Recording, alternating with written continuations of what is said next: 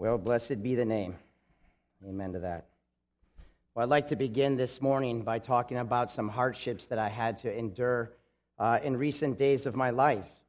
Now, if you've been here with me through the series of Jonah, you realize that in Jonah 2, I talked about a situation that was a little bit difficult for me uh, to endure, and it was the fact that I had lost my job. Um, I had worked there at this position for over a decade, and it was my plan to retire there. That was my plan. It was my plan to finish off with a certain group of athletes that I was working with uh, to potentially get them college scholarships and uh, send them off on their way and, and a happy day. That was my plan. My plan was not to be fired because of honesty, for standing up for what I believed was true. That was not my plan. My plan was not to see the athletes that I had worked with for over eight years, 10 years, some of them, and to see them scatter away. All my coaching just gone. All the shaping that I have done, all the conditioning, all the drilling, all the spotting, all the hard work, gone. 12 years, gone in seven minutes. That wasn't my plan. It wasn't in my plan to have now a two hour commute to work, an hour there and an hour back. You see, I had a, a five minute drive to work. And if I had all the lights, it was about a three and a half minute drive to work. It wasn't my plan to, to ha- suddenly have this time to drive. It just wasn't my plan for my career. Now, another example that I can give you of a, of a hardship that I had to endure has just happened really recently. I don't want to have to endure watching my wife, who I love so much, battle through stage three breast cancer. Not something that I want to endure. My family and I don't want to do it. We don't want to have to know what the effects of chemotherapy is going to do to her. We don't want to know how to, how to milk drain tubes. We don't want to know this stuff. We don't want to have to worry about the health of Heather. We just don't. Yet here we are you know, going through some of these moments brought on an onslaught of different emotions for me. There were times where I was completely frustrated. There were times where I felt disoriented. I didn't know what to do. I was confused. What should I go? Where should I go? What should I be doing? What's the best course of action for me right now? I was confused. And yeah, there were even times in these circumstances where I got angry. So, how about you? Has there ever been anything in your life where you had a certain plan, a certain direction that you wanted to go, and, and suddenly things changed?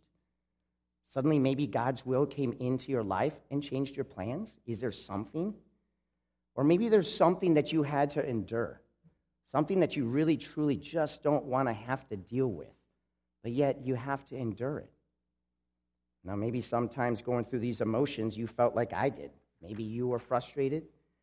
Maybe you were disoriented at times, and maybe sometimes you got angry, just like me. See, it's easy in these circumstances to grow bitter.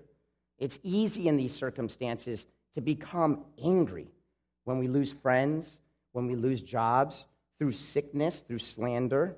It's easy to lose our perspective as to who is truly sovereign in our lives. When we focus on the why me's and the poor me's, we get caught up in the downward spiral of anger. But do we do well to be angry? See, anger can be damaging to our lives.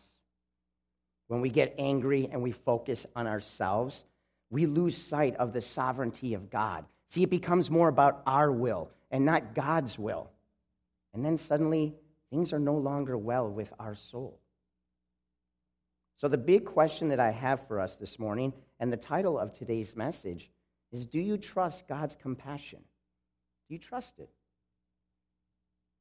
When God acts and when God moves in your lives, is it okay in your heart? Even if it's a direction that you don't want to go, even if it's something that you have to endure that you don't want to endure, do you trust His compassion? See, today we're going to finish the book of Jonah and we're going to be seeing that Jonah's heart is just not in a good spot.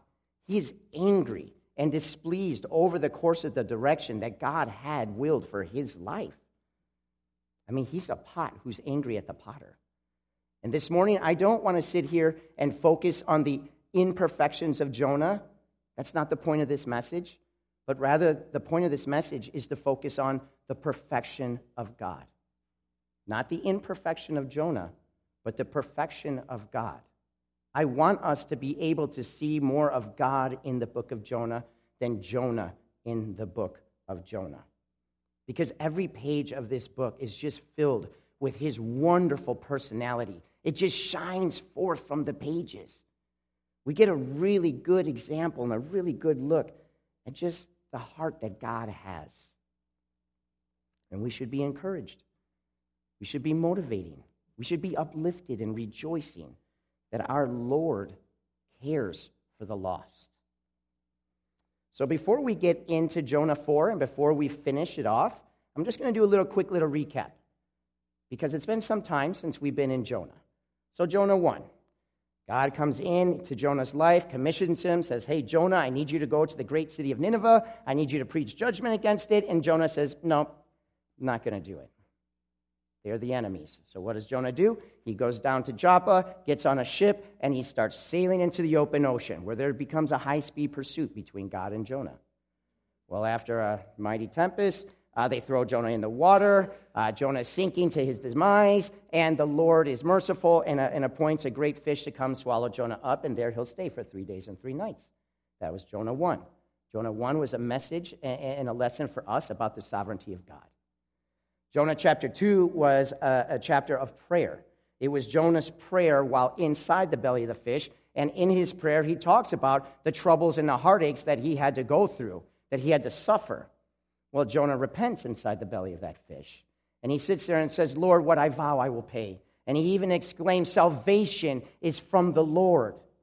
Again, God being merciful has Jonah spit out of that great fish. Jonah chapter 2 was a message of how we should cultivate a heart of prayer always, daily, and not just when times hit hard, not just when troubles hit. We, went, we entered into Jonah 3 and, and we learned about the powerful word of God. Jonah, out of the belly of the fish, now goes into that great city of Nineveh and he proclaims his, his eight word message. You know, he says 40 days and then Nineveh is going to be overthrown. Well, the wickedness uh, of the Ninevites, they all repent, every single one of them, from the highest to the lowest. Uh, they turn away from their wickedness, they turn away from their evil ways, and God relents. God spares the Ninevites. This chapter was a chapter uh, of repentance, and that the powerful word of God will be heard. So, with that being done, that brings us to Jonah chapter 4. And we're going to conclude this, this book today. So, if you haven't already, I would just invite you to open up your books or uh, your Bibles or your electronic devices, we're going to be looking at Jonah chapter 4, and I will read the first 11 verses here. Jonah 4, verse 1 says, But it displeased Jonah exceedingly, and he was angry. And he prayed to the Lord and said, Oh Lord, is this not what I said when I was yet in my country? This is why I made haste to flee to Tarshish, for I knew that you were a gracious and merciful, slow to anger, and abounding in steadfast love, and relenting of disaster. Therefore, now, Lord, oh, please take my life from me, for it is better for me to die than to live. And the Lord said, Do you do well to be angry? And Jonah went out of the city and sat to the east of the city and made a booth for himself. And he sat there in it under the shade till he was able to see what would become of the city. Now the Lord appointed a great plant and made it come up over Jonah that it might be shade over his head to save him from discomfort. So Jonah was exceedingly glad because of this plant. But when dawn came up the next day, God appointed a worm, and that attacked the plant so that it withered. And when the sun arose, God appointed a scorching east wind, and the sun beat down on the head of Jonah so that he was faint. And he asked that he might die, and said, It is better for me to die than to live. But God said to Jonah, Do you do well to be angry for this plant? And he said, Yes, I do do well to be angry, angry enough to die. And the Lord said, You pity the plant for which you did not labor, nor did you make it grow, which came into being in a night and perished in a night.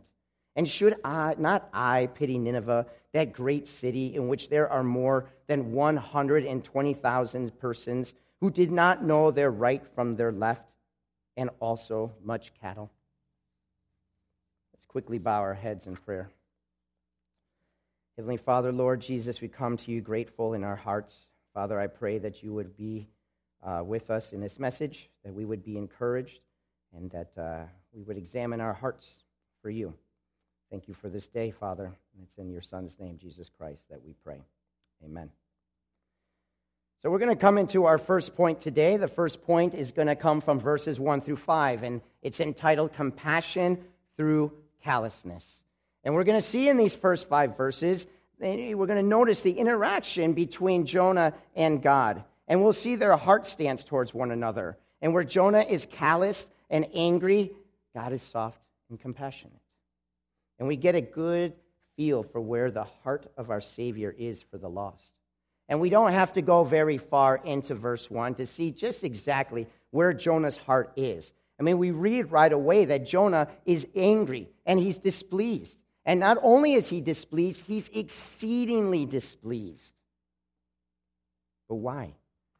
Why is Jonah so angry? Why is he so displeased? Why is he so callous? Well, to get the answer to that, we have to go back to Jonah 3, verse 10. In Jonah 3:10 it says when God saw what they did, they being the Ninevites, and how they turned away from their evil way, God relented of the disaster that he said that he would do to them, and he didn't do it. So Jonah didn't want God's mercy to fall on the Ninevites.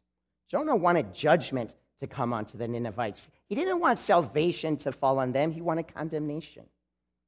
And we leave chapter 3 with God being merciful and true to his words and relenting of disaster. And we enter into chapter 4 walking in to Jonah's anger.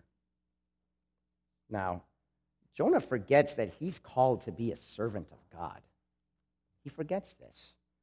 Let us not forget this either. We are called to be servants of God. And it's easy to get caught up in our daily routines. Easy to get in, to wake up, put on our clothes, get in the car, go, take on the day. I got to do this, I got to do this, I got to do this. And sometimes we forget about the will of God in our lives. Daily, we have to surrender. Daily. We have to surrender our desires. We have to surrender our judgments. And we have to surrender our pride. We can't forget that we're called to be servants of God. And that's something that Jonah doesn't do. that's something that he forgot. And it wasn't Jonah's duty to try to reason or, or question with God his motives concerning Nineveh. Jonah didn't trust God. Do we? So Jonah was all about his anger and his displeasure. But through his callousness, Jonah did know something that was good. Through his crazy behavior, Jonah did get something right. Jonah knew the attributes of God. He knew that God was gracious. He knew that God was merciful. He knew that God was slow to anger. He knew that God abounds in steadfast love and that God will relent of disaster. Not because Jonah was a theologian. Yeah, Jonah knew his scripture, he knew the book. Yeah, he knew this. But Jonah also knew it because he saw it active in his own life. I mean, God was gracious in saving the mariners and he saved the Ninevites. God was merciful in appointing this great fish to come swallow and spit Jonah out. God was, God was slow to anger in dealing with his stubborn and rebellious prophet. God was abounding in steadfast love in the fact that he came to Jonah and sat there and said, Hey, go, com- I'm going to commission you to go to Nineveh. And God was relenting of disaster when he spared the Ninevites. So Jonah knew these attributes of God. Do we know them in our lives? Just take a moment and think about it. Where is God gracious in your life? Where is God being merciful with you daily? Where is He being merciful with you and your family? How is God being slow to anger with you? How?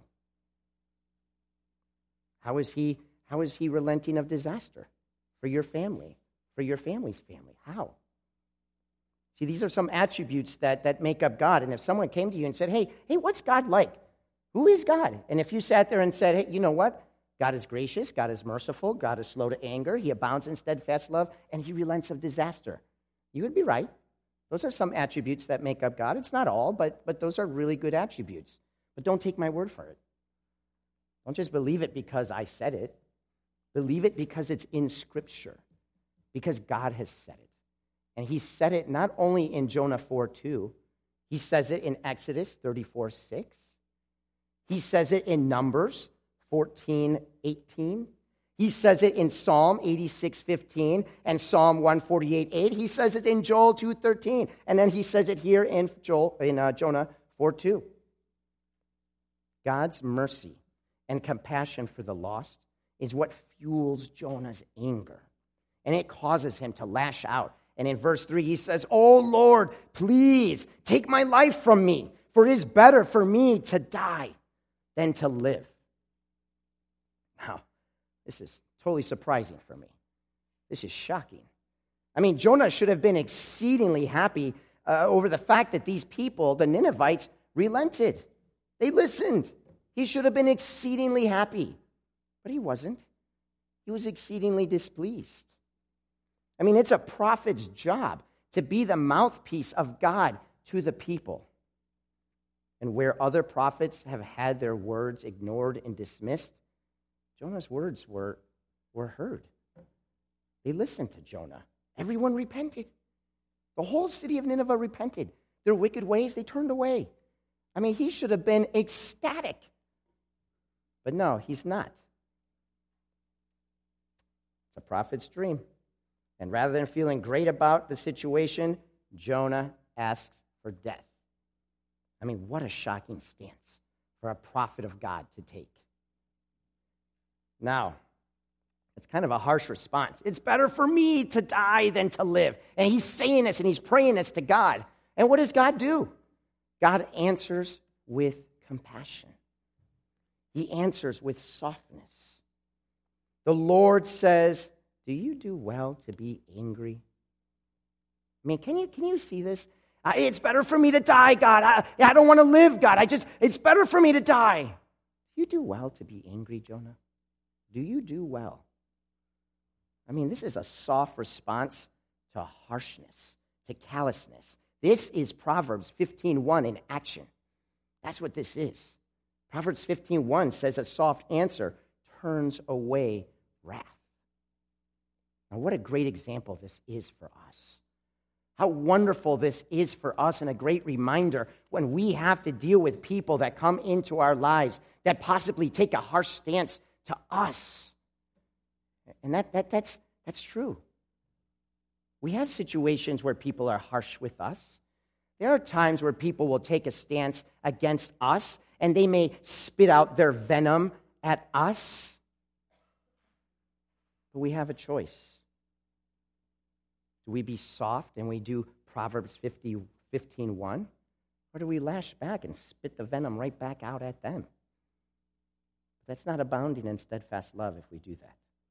Here, the Lord displays an amazing example of what love is. God was slow to anger with Jonah, but would we expect anything different from our God? The Lord was patient with Jonah, but at the same time, the Lord was patient with Jonah from the very beginning. God is not doing anything different than being himself by being God. Now, Jonah continues to be unhappy and angry in his heart and in his spirit. He was calloused to the souls of Nineveh. He didn't have a heart for those people, he didn't have a heart for them. Is there anyone in your life that you don't have a heart towards? Is there anyone in your life that you're callous towards? Do you have those people in your life?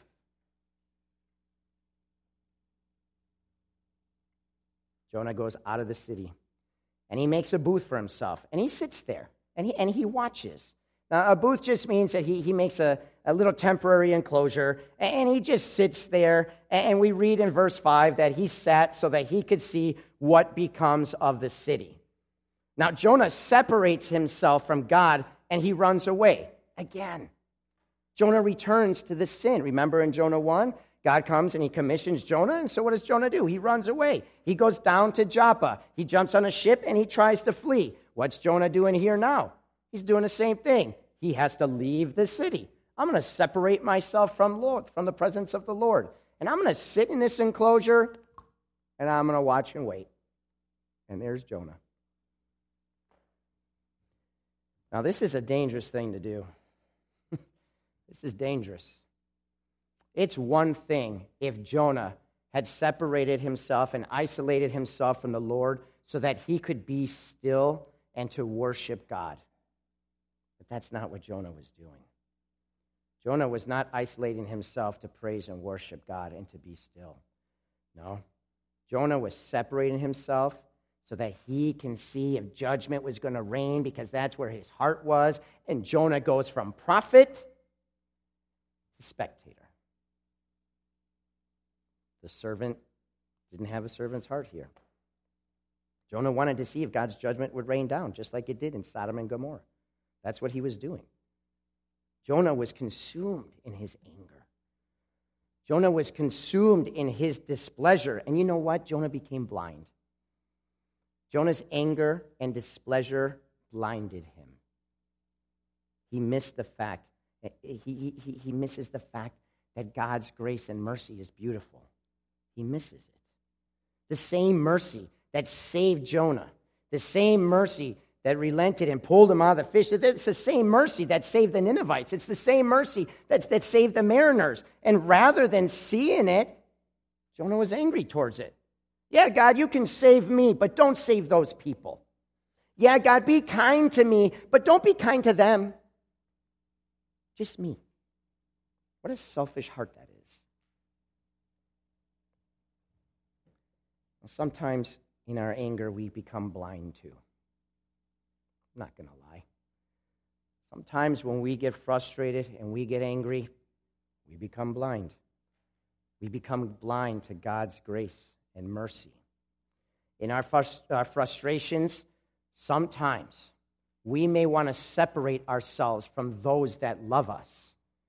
Sometimes when we get angry, we just want to separate and isolate ourselves. I don't want to talk to you.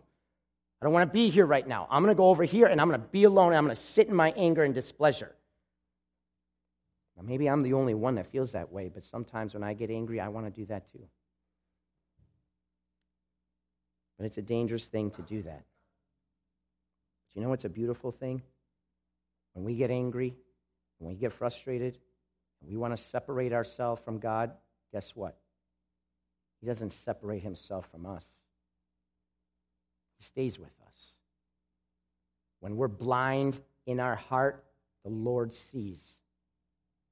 When we become calloused in our souls in the moment, the Lord still has compassion and the Lord resides with us.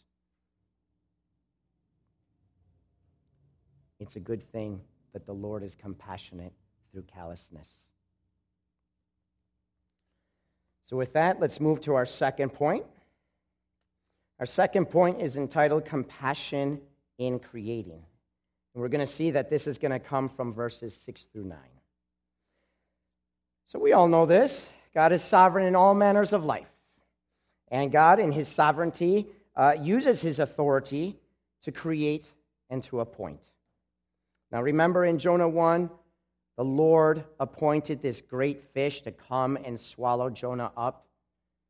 Well, we're going to see here in these next three verses that, that the Lord is not done creating, the Lord is not done appointing. In verse 6, the Lord appoints and creates a plant to come up over Jonah to be shade for him. Why? To save him from his discomfort. That's what we read. to save him from his discomfort. That's wild to me. Here's Jonah, this prophet of God, acting out being rebellious, spitting his venom out at God, and saying, It's better for me to die than to live. I don't care about your mercy, God. I don't care that you spared him. I'm going to separate myself and I'm going to go sit over here and I'm going to be by myself because I don't like what you did and I don't like what you had to say to me. So I'm going to sit here. Now, how many of us right now if we had to suffer through that, would still be compassionate towards that person. How many of us right now, if we were God, oh, you want to die, Jonah? Okay. Adios. I got what I needed from you. You did what I asked you to do. I, I, I, I made you go to Nineveh. You did what I asked you to do. You spoke. People repented. They were able to relent because you, you were obedient, finally. And here he is, still spitting it out, and, and, and the Lord is still compassionate to Jonah. Talk about abounding in steadfast love, right? Well, through Jonah's rebellion and backsliding, the Lord still cares for him. And he cares about the state of his comfort. You know, the Lord cares about your comfort. The Lord cares about you. Even if we act just wicked sometimes, He still cares for you. He cares about your heart and He cares about your comfort. So, the Lord blesses Jonah with his plant. But Jonah, again, being in his frustration and anger, is blind. Blind to the one who is providing the blessing. Jonah focused on the created, not the creator. See, Jonah was so happy about this plant and the shade that it provided for him, and he was totally blind to the fact that God was the one who created the plant. God was the one who, who made it grow, and because He made it grow, it, it provided a shade, and that shade gave a, a, a little temporary relief from the heat and from the sun. And Jonah was just so into this plant, he totally misses the blessing. He misses it. For Jonah, it was all about Jonah. Now we have to be careful not to make it about us. Jonah was all about Jonah. Let's not be about us. Jake can't be all about Jake. You can't be all about you. We can't be blind to the blessings that God brings us in our lives to comfort us, to provide for us. Why? Because He loves us and He cares about the state of our comfort. So He blesses us. You know, sometimes we miss the little things that our sovereign Lord brings into our lives. And maybe like Jonah, maybe there are times where we too focus too much on the created and not the creator. But let's be mindful to the sovereign workings that our Lord and Savior brings into our lives, the blessings that He provides for us. Let's be mindful of it. Let's not focus too hard on the created. If we focus too hard on the created, those things can kind of become an idol for us. That's dangerous. For Jonah, this plant became an idol. Now we move to verse 7 and the Lord creates and appoints a worm. And it says here that when dawn comes, God creates this worm and it appoints it and it attacks the plant so it withers. The Lord gives and the Lord takes. Now the Lord takes away the plant, providing comforting shade to Jonah. The father is going to teach his son a lesson here using this plant and this worm. Okay, I really had to think about this a lot here. Here he comes, he blesses Jonah, he gives him comfort, and then he sends this worm to come in and eat his comfort. You know, sometimes maybe the Lord may bring a metaphoric worm into our lives to pull us out of our comfort sometimes. I talked about how I lost my job. I, started thinking about it. Maybe I was too comfortable. Maybe I needed to leave. Maybe this was a way of the Lord sending in the worm to eat that from me and to humble me. Maybe that's what he was doing. Maybe I, I am supposed to have that two hour commute to work. And maybe he, bring, he brings a worm into your life to take you out of your comfort so that you can be humbled in your heart and so that you too can look at him and say, Yes, I'm sorry, Father. Thank you for your blessing. Maybe. But right now, God's going to use this worm, and it's going to destroy the thing that brought Jonah comfort. And, and, and the Lord is going to use this as an example, as a lesson to teach Jonah. But what does this do? This angers Jonah even more. In verse 8, we see that God again creates and appoints. This time he, he appoints a scorching east wind. And it comes in and it just beats down on the head of Jonah. His shade is gone, so now Jonah has just this bear with all that heat just coming down on top of him. And Jonah is just sweating. And I'm sure he's not drinking fluids and hydrating himself, and we know how dangerous that could be, right? Uh, heat stroke, possibly, I don't know. But here he is. Jonah's just sweating. He's getting beat down. And Jonah says, as his life was fainting, again, he just wishes for death. Now, this isn't the, the, the, first time that Jonah was fainting. Remember in Jonah chapter 2, he's sinking, right? He's got weeds wrapped around his head and, and he's falling down to the bottom of the ocean. And, and, and it says here, when my life was fainting away, I remembered the Lord and my prayers came to you into your holy temple. That was the first time his life was fainting. In Jonah 2, well, here we are in Jonah 4, and he's fainting again. This time because the sun was beating down on top of him plant is gone, the shade's gone. And Jonah says, It's better for me to die than to live. Hmm. I really hope you can see just how messed up Jonah's heart is. I hope you really can see it. It's obvious. We look at this as an outsider looking in, and it's obvious. What's not obvious sometimes is when we're the ones caught up in it. When we're the ones that are disgruntled. When we're the ones that is caught up in anger. When we're the ones that are caught up in frustration. There are Jonah like moments where we just sit out there and, and we feel this way, but we're blind to it. So let us just keep reflecting on this in learning from the book of Jonah, learning from Jonah's actions, and more importantly, learning from God's actions and how God responds to this type of behavior. So, again, Jonah's mixed up in his thinking, and anger will do that to you. Anger will do that to a person. Like I said, Jonah is a pot who's angry at the potter. And his anger and his displeasure causes him to wish for death the second time. My brothers and sisters, don't overlook what can happen to us if anger and displeasure come and take root into our hearts. These are two very strong, dangerous emotions. When we separate and when we isolate ourselves the way Jonah did, and we allow anger and bitterness to lead our thinking, it could be dangerous to our lives. It could be catastrophic to us.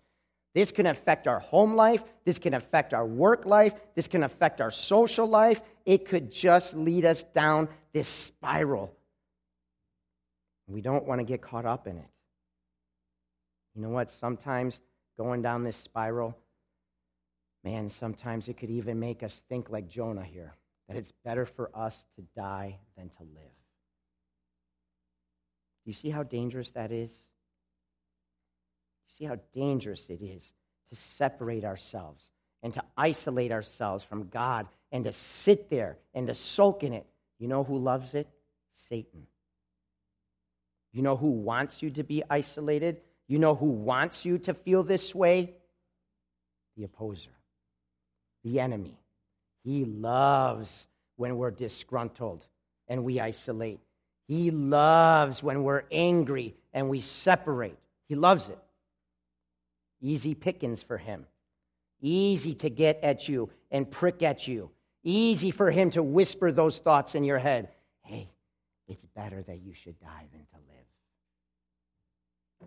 That's sad. It's uh, horrible. I think about all the souls that have fell prey to those thoughts. Brothers and sisters, be careful. We don't want to go down that downward spiral of confusion. But here Jonah is. He's caught up in it. And as we enter into verse 9, we're going to see more of God's compassion and softness towards Jonah's callousness. In response to Jonah's plea for death, the Lord answers again with softness. Remember, Jonah says, It's better for me to die than to live. And, and, and here God is again and saying, Do you do well to be angry for this plant? And where Jonah comes at God twice asking for death, twice God responds with softness, saying, Do you do well to be angry? And Jonah's last recorded words in the book of Jonah is yes. Yes, Lord, I do do well to be angry, angry enough to die. Wow, Jonah. Wow, man. You know, if I ever had a chance to talk to God, I don't think I would have the guts to speak in this tone to him. It baffles my mind that this servant of God would even speak that way to him. It baffles my mind that a servant of God could even have this type of heart. And verse 9 is a wonderful example of the callous harshness and the soft compassion. It's it right here in verse 9. You could see it. It's like a yin yang type thing right now. Hard, soft, right here. But the Lord stays compassionate with Jonah, and he insightfully begins to teach Jonah a very important lesson.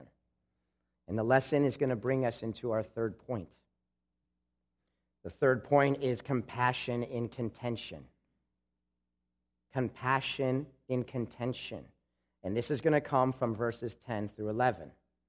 And in verse 10 uh, and 11, the Lord says, You pity this plant for which you did not labor, nor did you make it grow, which came into being in a night and perished in a night.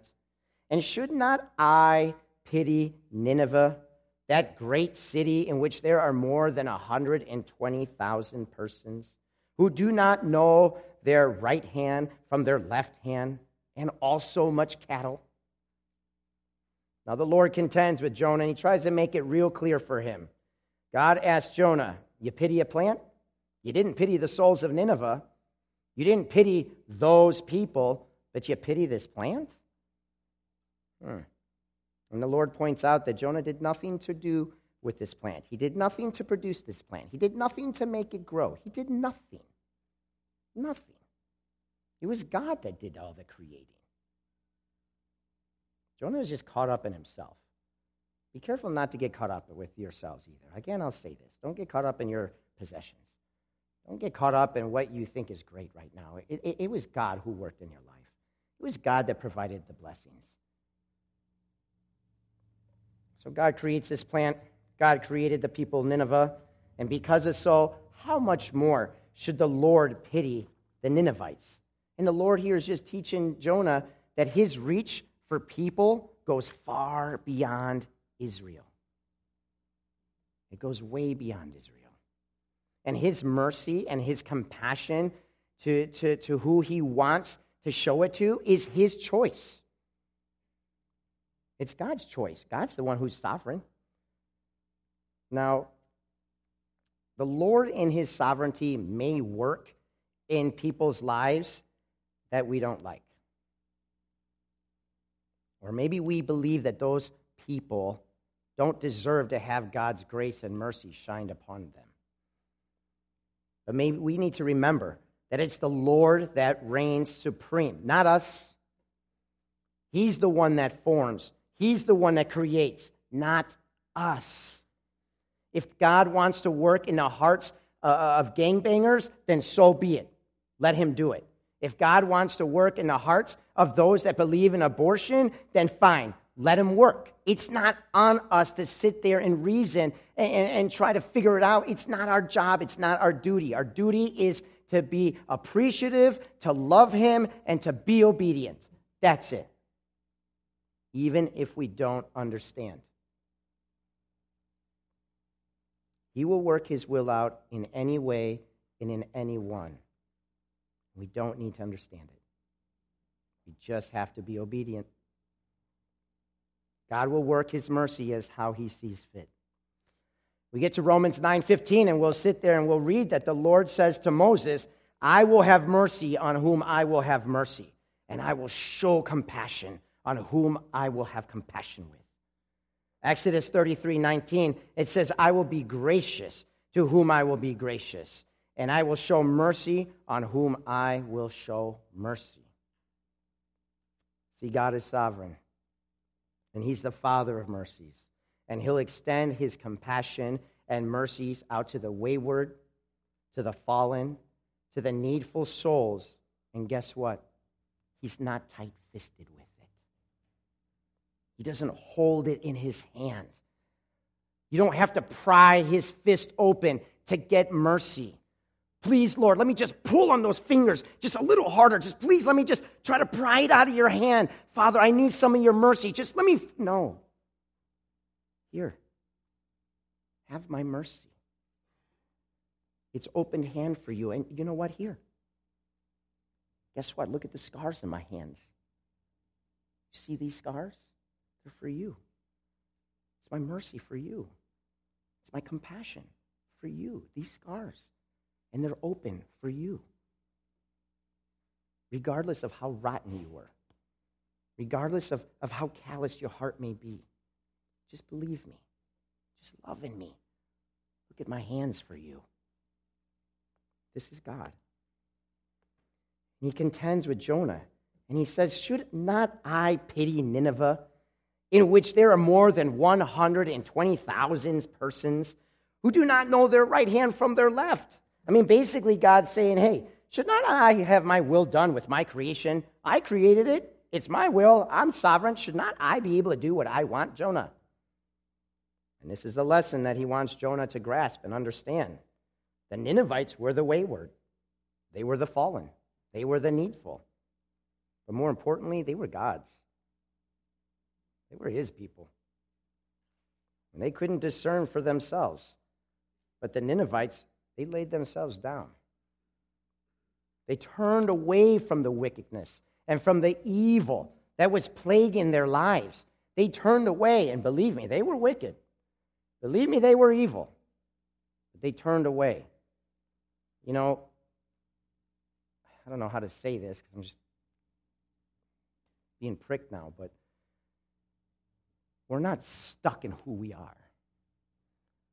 We can keep changing. We could keep growing in love. We could keep extending. We're not solidly done yet. He could still keep working in us, just like he worked with the Ninevites. So God relents because God's love is an abounding love and it's steadfast. And you know what? God doesn't take pleasure in death, God doesn't want to see death. God contends with Jonah that all souls belong to him and he will work in any manner that he chooses and in anyone that he chooses. And it's a great lesson for us to remember this morning. So, with that, we're going to come to our conclusion.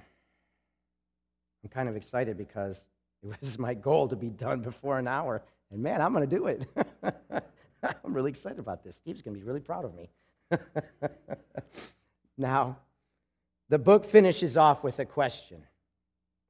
A question from God to Jonah saying, Should not I pity Nineveh? And that's where I'm going to leave us this morning. I'm going to leave us with a question Can we allow God to work out His will and it be okay in our hearts? Can we allow God to move? Can we allow His compassion to flow through life, our lives? And can we be okay with it? Can it be well with our souls, regardless of how we feel, regardless of what we think? Can we be okay with it? Can we allow God to reign sovereign in our hearts? Through cancer, can we praise Him? In hardships, can we praise Him? Through loss of friends, loss of jobs, loss of identity, can we praise Him? Can we allow Him to reign in our hearts? Or are we going to make it all about us? Can we stay obedient to Him? Rather than separating and isolating ourselves, can we run, can we run towards Him? The way a child would run into the open arms of their mother. Can we do that? Or do we get bitter? Do we get angry? But again, let's just remember what God says to Jonah. And I would highly encourage you at times when you're angry to sit there and remember the Lord's voice. You do well to be angry? I'm not going to lie. I had to sit there and say that to myself probably 25 times this week. Jacob, do you do well to be angry? Jacob, do you do well to be frustrated? See, Jonah made it all about himself, and he forgets that God's the one that's worthy. God is worthy. Revelations 4:11 says, "Worthy are you, O Lord and God, to receive glory and honor and power, for you created all things, and by your will they existed and were created." See, God is the one worthy of praise in all and every circumstances of life. Jonah fully misses this point. Why could Jonah not surrender his pride and judgment? Why couldn't he just surrender his judgmental heart? The Lord acted graciously towards Jonah. The Lord was merciful and slow to anger with Jonah. The Lord was abounding in steadfast love towards him. And he relented of disaster. Why? Could Jonah, a prophet of God, a theologian, why could he not deny himself? And why couldn't he be obedient to the Lord? Why is it so hard for us sometimes to be obedient? Why is it so hard for us sometimes to surrender daily? Why? In our worst moments, when we deserve to be swatted by the hand of God, He remains patient with us. He stays compassionate with us. He abounds in steadfast love for us, with us. He's slow to anger with us. Jonah was a prophet of God who didn't surrender and humble his heart. He was a stubborn prophet, and he didn't trust God's compassion. Will we be Christians with the same problem?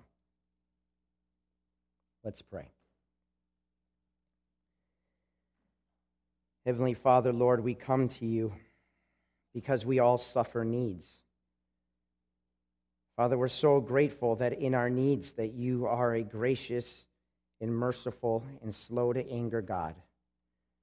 We are so thankful and grateful that you abound in steadfast love, Father. What an amazing example it is that in times when we get angry and frustrated, we want to separate ourselves, that you don't separate yourself from us because you love us. Father, I pray that you would continue to relent of disaster that that you maybe attended our way, Father, that you block from us, because again, you love us.